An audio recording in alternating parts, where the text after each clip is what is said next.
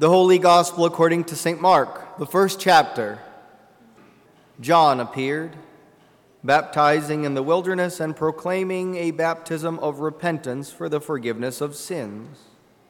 And all the country of Judea and all Jerusalem were going out to him and were being baptized by him in the Jordan River, confessing their sins. Now John was clothed with camel's hair and wore a leather belt around his waist and ate locusts and wild honey. And he preached, saying, After me comes he who is mightier than I, the strap of whose sandals I am not worthy to stoop down and untie. I have baptized you with water, but he will baptize you with the Holy Spirit. In those days, Jesus came from Nazareth of Galilee and was baptized by John in the Jordan.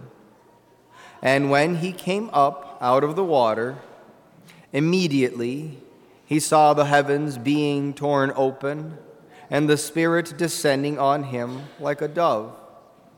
And a voice came from heaven You are my beloved Son. With you I am well pleased.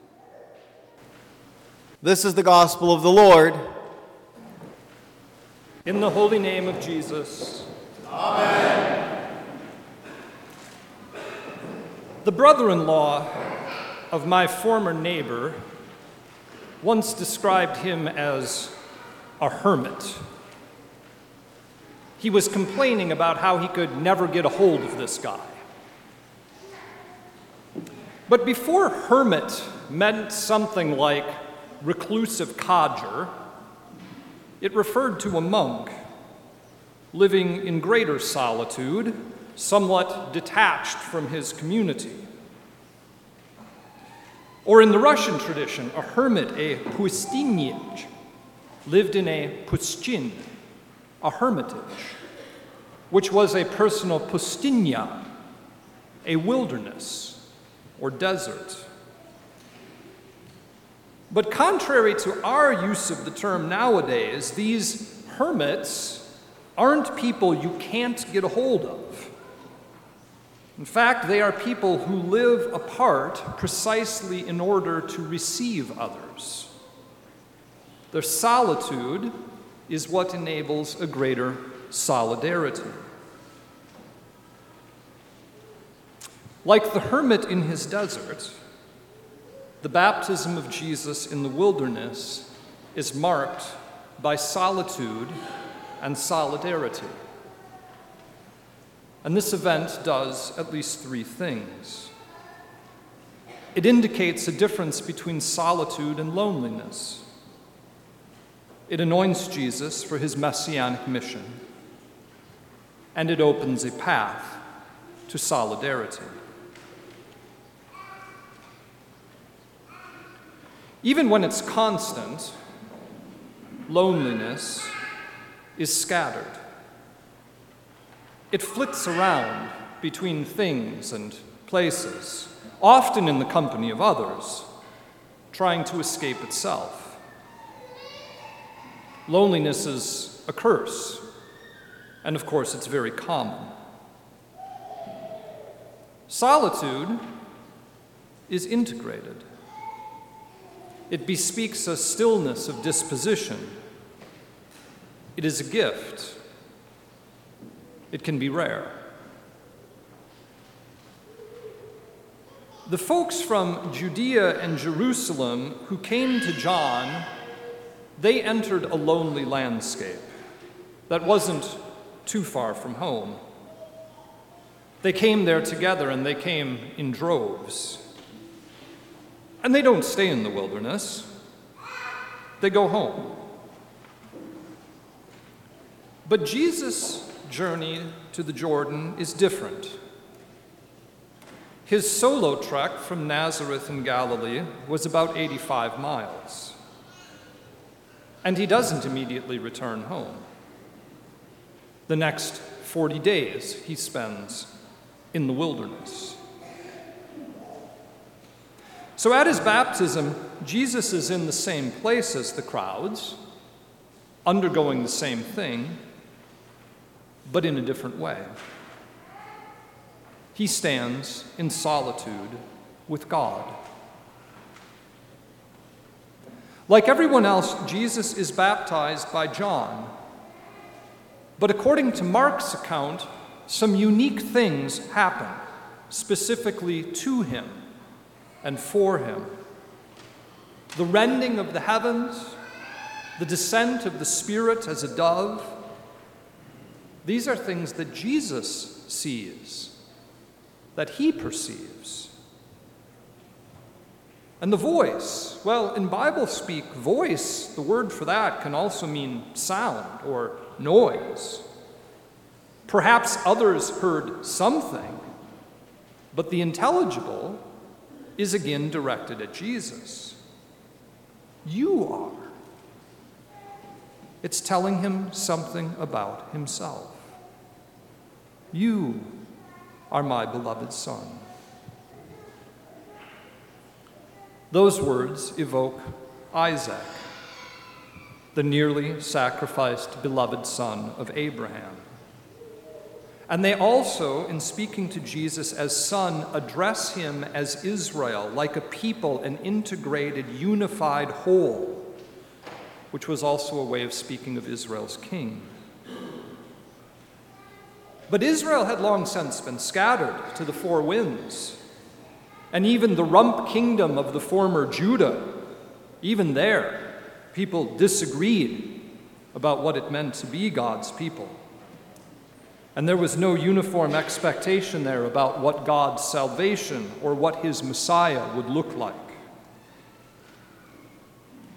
So John is addressing scattered disjointedness by preaching a baptism of repentance for the forgiveness of sins. Because sin, most basically, is separation from God, from others, and also from ourselves. It leaves us lonely. And loneliness is something quite different than solitude. Now, the Jews of Jesus' day pictured Abraham's beloved son Isaac at the time of that incident as a grown man who urged his father to obey the Lord's command when Abraham hesitated to sacrifice him. So when God addresses Jesus as my beloved son, he's talking to him, yes, as the whole people of Israel rolled into one and as one who is obedient and willing to sacrifice himself. You see, there was a problem with people, and there was a problem with Jesus' people that left them scattered and in a state of loneliness. And hearts and minds had to change. Now, Jesus himself did not contribute to or cause that state of affairs but he nodded to John's message. And by stepping into those waters, he owned its implications. In his obedience, Jesus is solitarily confirmed as the beloved Son of God. But something even more happens. With you I am well pleased, the voice says to him. God also speaks to Jesus as the prophet Isaiah had spoken of a servant who would suffer and be well pleasing to God in the bearing of his people's sins. So, who was Messiah to be? How was the God of Israel going to save? That the saving Messiah was to be God's royal but willingly self sacrificial Son who bore people's sin in the unexpected form of a forsaken, beat up servant. Well, those bits of evidence had lain all scattered about with all kinds of other data points from Scripture. But Jesus of Nazareth was the first one to integrate all of them. Or more specifically, God brought them together for Jesus, in Jesus. When he obediently stepped into the Jordan, God not only affirmed him as the beloved royal son, he anointed him with his own spirit to carry out the messianic mission of a servant who would bear the people's sins. Now, that is quite something. It's the center of our faith. And if it had happened to you, it might take you about 40 days and 40 nights in the wilderness to get your head and your heart around all of that. That is what happened to Jesus. And Jesus does not leave then the messianic solitude of his baptism behind. No. He operates in that and out from that. The lectionary this year mainly follows Mark. And in Mark, nobody gets Jesus, except the demons and the centurion who watches him die. He's the Son of God and Messiah incognito. But Jesus knows who he is, and he knows what his mission is, because God has made that clear to him in his baptism. And standing as Jesus does, always before God in solitude, he moves into ever deeper solidarity with us, with human beings. Brothers and sisters, the solution to our loneliness, which is so common, is not to try to fill it with one more person. It is not to try to take in or accomplish yet one more thing. It is to repent of what separates you from God and from others, and also what separates you from yourself as you are meant to be.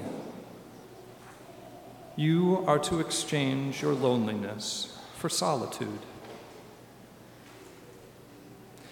And the ability to stand before God in integrated fashion has been given to you in your baptism. You see, because the beloved Son of God stood in solidarity with your sin, God sees you and will address you as he addressed Jesus, as a beloved child. And that experience belongs to the obedient discipline of Christian prayer.